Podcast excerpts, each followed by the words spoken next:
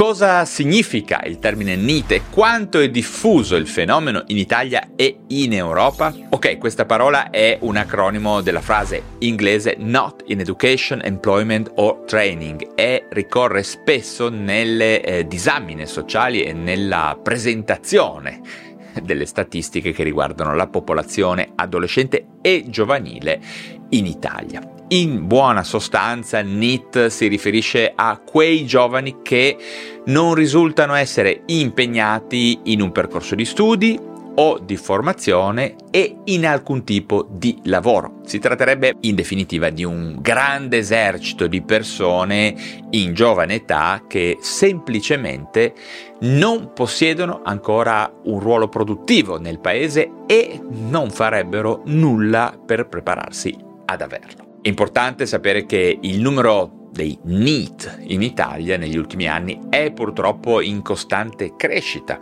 Infatti nel nostro paese circa il 20% dei ragazzi tra i 15 e i 24 anni possono essere definiti NEET Inoltre questo dato andrebbe appaiato per essere meglio compreso al resto dell'Europa. In effetti alla fine del 2021, ultimo periodo in cui abbiamo dei dati affidabili, la media europea era molto più bassa, ovvero del 10,8% e tutto sommato addirittura in miglioramento rispetto all'11,1% di un anno prima. Molto simile è la percentuale negli Stati Uniti. In realtà bisogna dire che in Europa eh, la Germania e i paesi del nord vanno molto meglio rispetto al resto del continente, dove ad avere purtroppo maggiori problemi con il fenomeno dei NIT sono proprio l'Italia, ma anche la Serbia, la Romania, la Grecia, la Spagna. Infine vediamo che il grande continente africano, il Medio Oriente e l'India sono le aree con in assoluto maggior numero di NEET, secondo le attuali statistiche internazionali. Ma che significato ha il fenomeno dei NEET? Come possiamo spiegarlo? Quali sono le sue dimensioni? Stiamo parlando, lo voglio ripetere e ripetelo in poche parole, di giovani che hanno perso il treno dell'istruzione che restano ai margini del mercato occupazionale e che rischiano in questo modo di non contribuire mai al sistema previdenziale e al welfare del paese in cui vivono, qualcosa di grave. Lasciatemi dire che per capire cosa siano i NIT e quali saranno le ricadute economiche di questo nuovo e preoccupante fenomeno generazionale non bisogna fare un grande sforzo, sono abbastanza intuitive. Probabilmente il fenomeno dei NEET sarà quello che più di tutti gli altri impatterà sull'andamento economico, culturale e organizzativo di un certo paese e poi a cascata di tutto il mondo ed è anche ovviamente un sintomo di profondo e ingravescente disagio psicologico e sociale. Ma cerchiamo di partire dall'inizio. Allora, vediamo che la prima volta che si è usato questo acronimo inglese è stato nel 2002 il termine NEET è un neologismo che è stato introdotto dagli studiosi John Biner e Samantha Parsons in un articolo scientifico dal titolo molto esplicito Social Exclusions and the Transition from School to Work. Secondo questi due sociologi diventerebbero NEET i giovani che non compiono questi cinque passi fondamentali verso lo spostamento alla vita adulta. Prima cosa, allontanamento e trasferimento dalla casa dei genitori. Secondo punto, studio e completamento del percorso scolastico e formativo in autonomia e lontano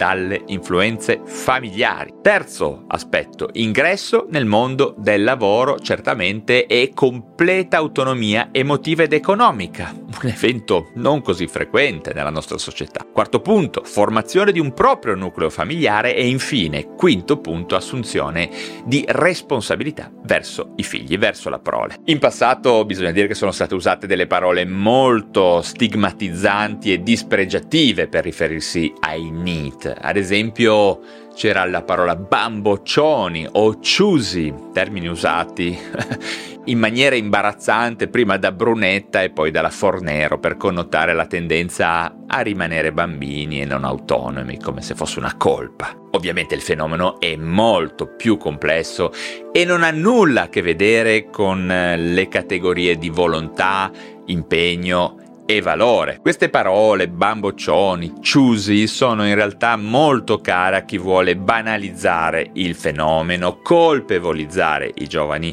e spostare soprattutto l'attenzione dalla oggettiva deriva violenta e spietata della nostra società. Questo è un punto importante. Infatti, quali sono le reali cause sociali psicologiche e psichiatriche del fenomeno NEET? Bene, tra le cause sociali vi sono in generale certamente la scarsa disponibilità di posti di lavoro stabili e ben remunerati, soprattutto per i giovani con poca esperienza e formazione. Infatti sono sciocchezze quelle che vengono affermate da alcune persone che in Italia ci sarebbero molti posti di lavoro di qualità e ben pagati che nessuno vuole. Questa è una narrazione fasulla e totalmente banale. In Italia eh, c'è modo di lavorare sicuramente se sei portato a fare lo schiavo. Questa è la verità. Inoltre la situazione economica globale, le diseguaglianze sociali possono influire grandemente sulle capacità dei giovani di accedere all'istruzione o al lavoro. Ma le cause reali alla base di tutto questo vanno dichiarate molto onestamente e sono ancora diverse. Infatti il problema del lavoro e della formazione è diventato molto complesso e difficile da comprendere. I tre punti reali e importanti sono questi. Primo punto, molti lavori semplici sono stati completamente automatizzati, non esistono più. Se in passato erano presenti alcune occupazioni alla portata di tutti, no? sia di tipo fisico che di tipo amministrativo, diciamo semplice, adesso le cose non stanno più così software e automazione eh, meccanica, elettronica hanno eliminato molti lavori, chiamiamoli semplici, primi accesso per i ragazzi, diciamo. Punto 2. I lavori che restano sono tutti lavori di tipo creativo o di alta specializzazione che richiedono qualità cognitive, formazione, solidità economica familiare di partenza e solidità emotiva, chiamiamola personale, che non sono mai state onnipresenti nella nostra società e nella popolazione. Prima c'erano effettivamente lavori uh, semplici e sufficientemente tutelati in cui non veniva richiesta grossa preparazione a cui avvicinarsi, diciamo delle porte d'ingresso al mondo del lavoro. Diciamolo chiaramente, da sempre esistono diversi gradi di abilità cognitiva nelle persone, diversi gradi di fragilità psichica, di neurodiversità, di performance e anche di capacità di studio. Questo è un dato di fatto che va assolutamente affermato perché è il punto, non siamo tutti uguali e questa società deve garantire diritti di tutti, di chi è un super fenomeno e di chi magari non è così bravo. Infine, la terza cosa da affermare chiaramente è che la gente è diventata maggiormente consapevole dei propri diritti e si rifiuta giustamente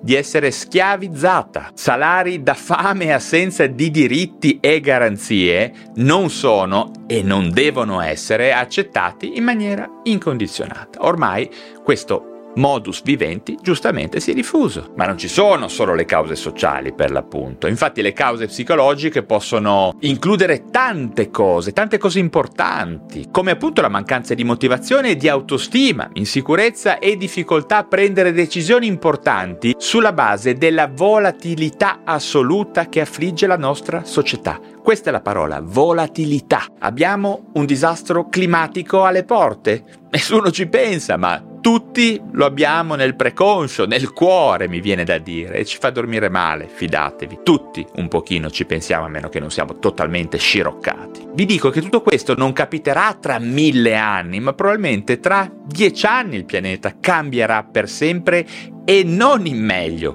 per noi umani. Poi abbiamo guerre, crisi economiche altissime e devastanti. Tutto questo sta cancellando la motivazione e il raggiungimento di propri sogni personali dall'orizzonte dei giovani. Anche questo punto va capito bene e concettualizzato, razionalizzato. È ormai chiaro che molti giovani possono essere realmente scoraggiati dalla difficoltà di trovare lavoro o di avere successo nella propria carriera e sono portati a sviluppare una sorta di apatia o di disillusione riguardo al futuro. Infine ci possono essere anche alcune cause direttamente psichiatriche che possono includere la costante crescita a livello mondiale dei disturbi dell'umore, come ad esempio la depressione, oppure il fenomeno di cui nessuno parla dei disturbi dell'adattamento. Alcuni giovani possono anche avere problemi di dipendenza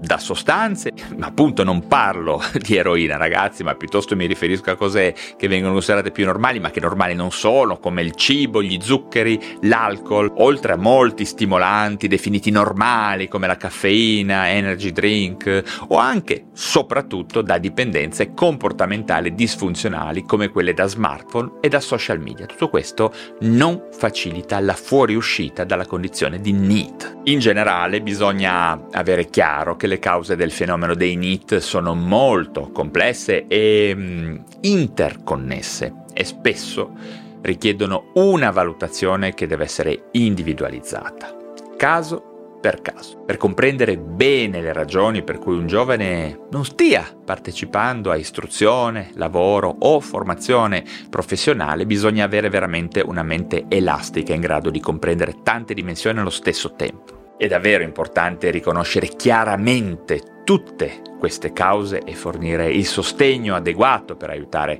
queste persone a superare le loro difficoltà e a realizzare il loro potenziale, alto o basso che sia. Questo credo sia un diritto di ogni cittadino. Mentre invece troppo spesso vedo politici e opinionisti banalizzare il fenomeno sul versante del giudizio morale, della semplificazione estrema e della colpevolizzazione, oppure andare alla ricerca del consenso dei rincoglioniti su cui ormai si sta creando la vera base elettorale e nuovamente dire cose senza senso. In ogni caso, come la storia ci insegna, tutti questi approcci politici e sociali non hanno mai contribuito a risolvere alcun problema fidatevi, andate a controllare sui libri di storia se non siete sicuri. Bene, ma per adesso basta così, dai. Vi ho nuovamente depresso e anche l'altro video credo non fosse così ottimista, spero di no, comunque spero mh, mm, di avervi stimolato la discussione piuttosto, ok? Bene, ma adesso è veramente tutto, spero di essere stato utile e nel caso invito a sostenere questo canale YouTube o altro canale digitale dove mi ascoltate con un like. Se vi interessa la psichiatria iscrivetevi subito alla piattaforma digitale da dove mi state ascoltando pontificare e se siete dei veri fanatici delle neuroscienze abbonatevi al canale YouTube. Questo è molto importante. Altra cosa molto importante, date assolutamente un'occhiata al mio nuovo libro PsyQ, in cui parlo anche lungamente in maniera completa delle dimensioni sociali della psichiatria, che sono un tema molto molto importante. Perfetto, un caro saluto a tutti e ci si rivede presto per parlare di un altro argomento.